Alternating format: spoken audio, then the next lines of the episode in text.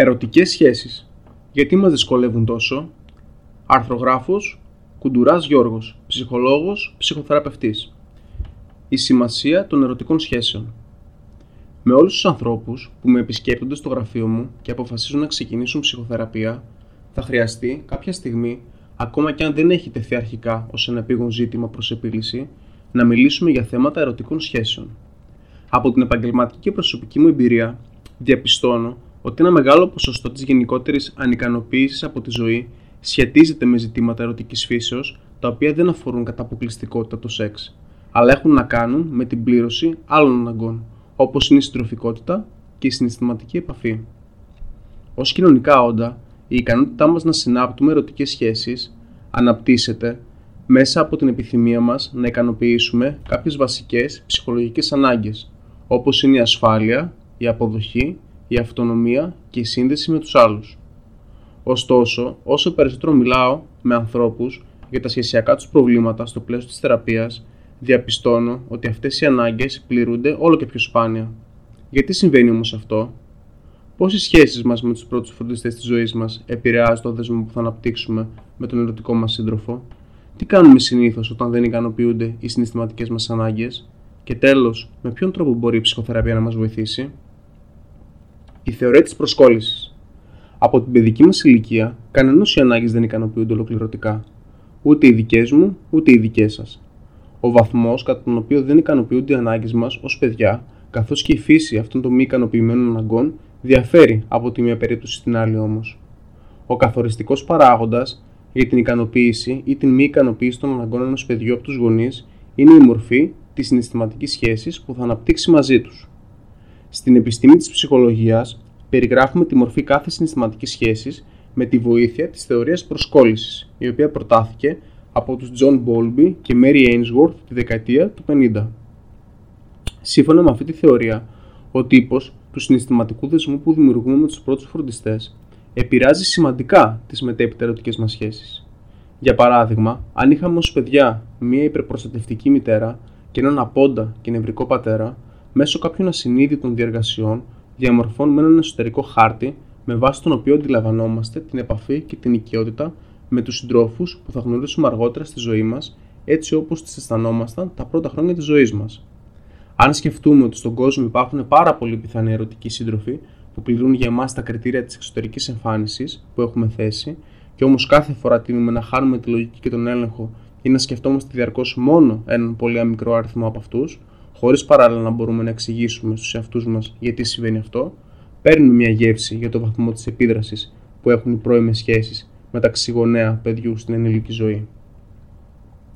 Γιατί δημιουργούμε ερωτικές σχέσεις που μας δυσκολεύουν?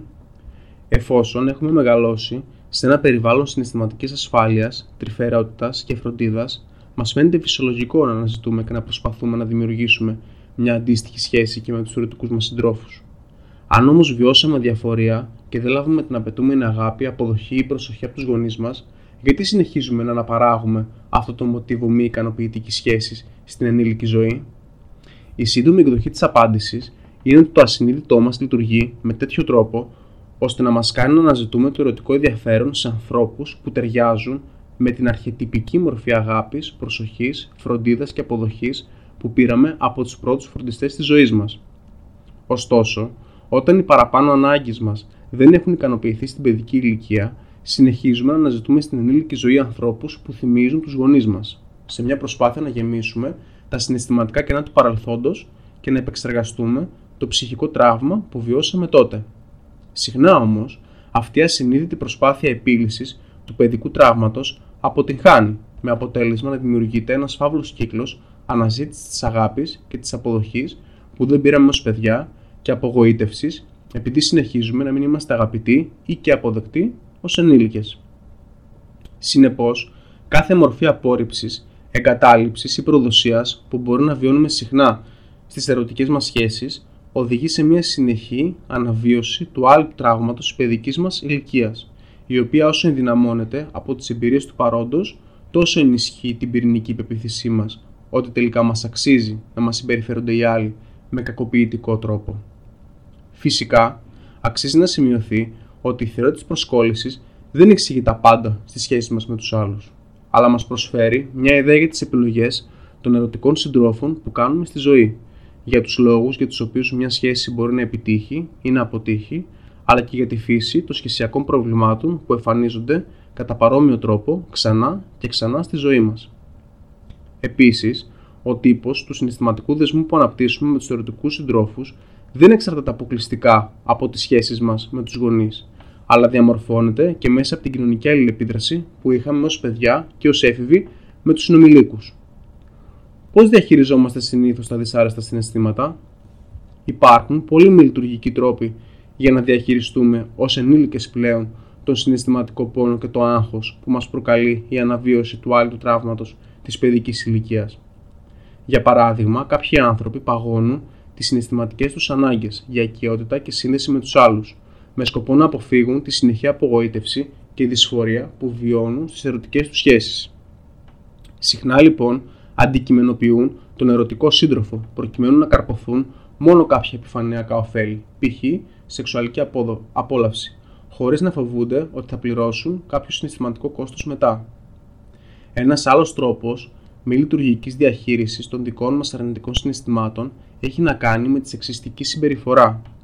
Η αντίληψη ότι τα άτομα του αντίθετου φύλου είναι κατώτερα, ανήθικα ή κακά, φανερώνει μια προσπάθεια επίλυσης του άγχους και της δυσφορίας που βιώνουμε όταν αισθανόμαστε ανεπαρκείς σε σύγκριση με τους άλλους.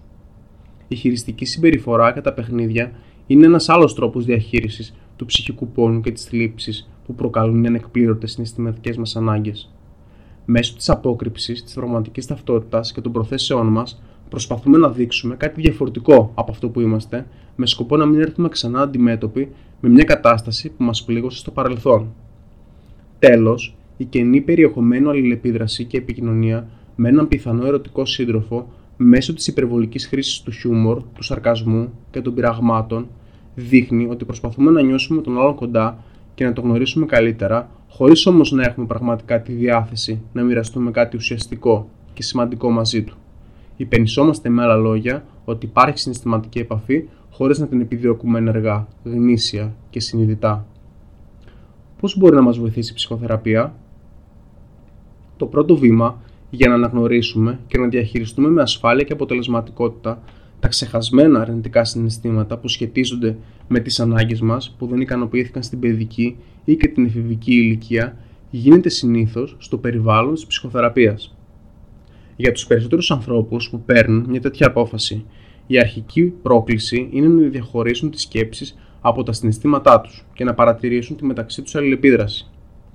Η σταδιακή ψυχολογική ευάθυνση και παρατήρηση του τρόπου με τον οποίο ερνητικές αξιολογικές κρίσεις για τον εαυτό συνδέονται με απαγορευμένα ή μη επιτρεπτά συναισθήματα αποτελούν το επόμενο στάδιο της θεραπείας. Παρόλο που η αναβίωση του άλλου του τραύματος μέσα στο ασφαλές και υποστηρικτικό θεραπευτικό πλαίσιο είναι σημαντική, δεν είναι καταλυτική για την επίλυσή του.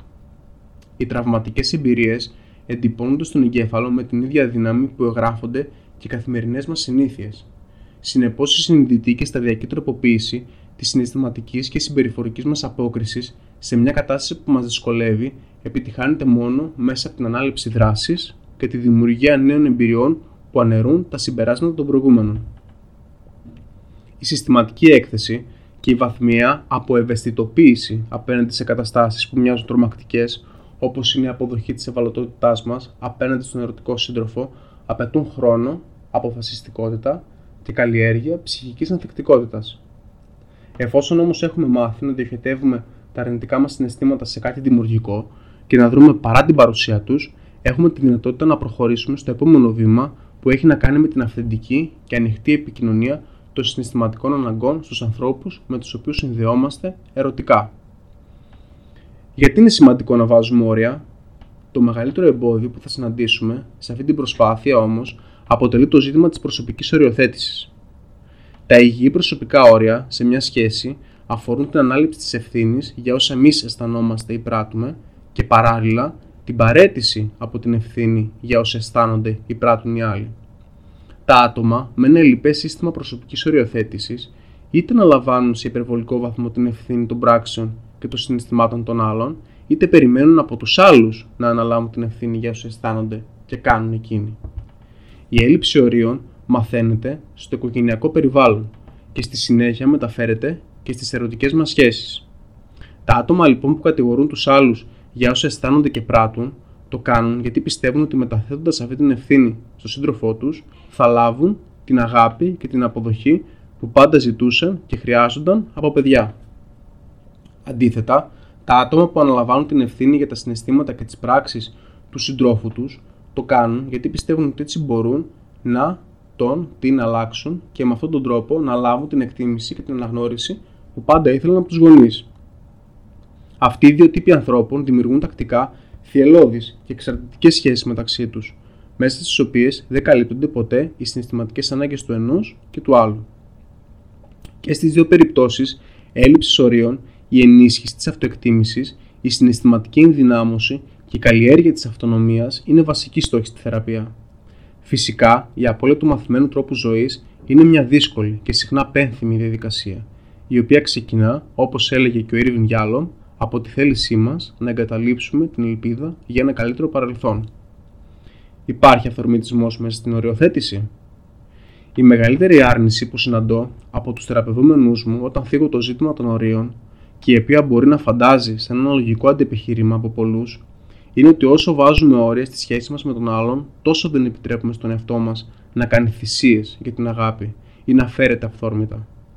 Ωστόσο, είναι σημαντικό να γνωρίζουμε ότι θυσιάζουμε κάτι επειδή το θέλουμε συνειδητά και όχι επειδή αισθανόμαστε υποχρεωμένοι ή φοβισμένοι για τις συνέπειες που μπορεί να υποστούμε αν δεν το κάνουμε.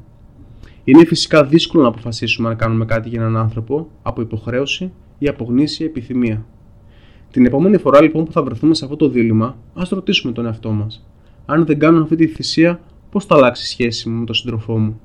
Αν μια ενδεχόμενη αλλαγή που φαντάζεστε σας προκαλεί φόβο και εξαιτίας αυτού του συναισθήματος θυσιάζετε κάτι για τον σύντροφό σας, τότε ίσως να μην το κάνετε με ειλικρίνεια και αυθεντικότητα. Αντίθετα, αν παρά τις δυσάρεστες συνέπειες πιστεύετε ότι το να μην κάνετε κάτι δεν θα αλλάξει ιδιαίτερα τον τρόπο που αισθάνεστε για τον εαυτό σας, τότε μάλλον οι προθέσεις σας είναι γνήσιες. Συμπέρασμα. Η ικανοποίηση των συναισθηματικών μας αναγκών για αγάπη, αποδοχή, φροντίδα και συντροφικότητα μέσα από το ισότιμο και αμοιβαίο σχετίζεστε προϋποθέτει αυθεντικότητα, ειλικρίνεια και διάθεση για αποκάλυψη των πιο ευάλωτων πλευρών μας απέναντι στον άλλον. Η αποδοχή τόσο των θετικών όσο και των αρνητικών πλευρών του χαρακτήρα μας επιτρέπει όχι μόνο να συνδεθούμε πιο βαθιά και γνήσια με ερωτικούς συντρόφους με τους οποίους μοιραζόμαστε τις ίδιες αξίες, αλλά και να δημιουργήσουμε ένα σταθερό εγώ πριν προχωρήσουμε σε ένα αμοιβαία ικανοποιητικό εμείς.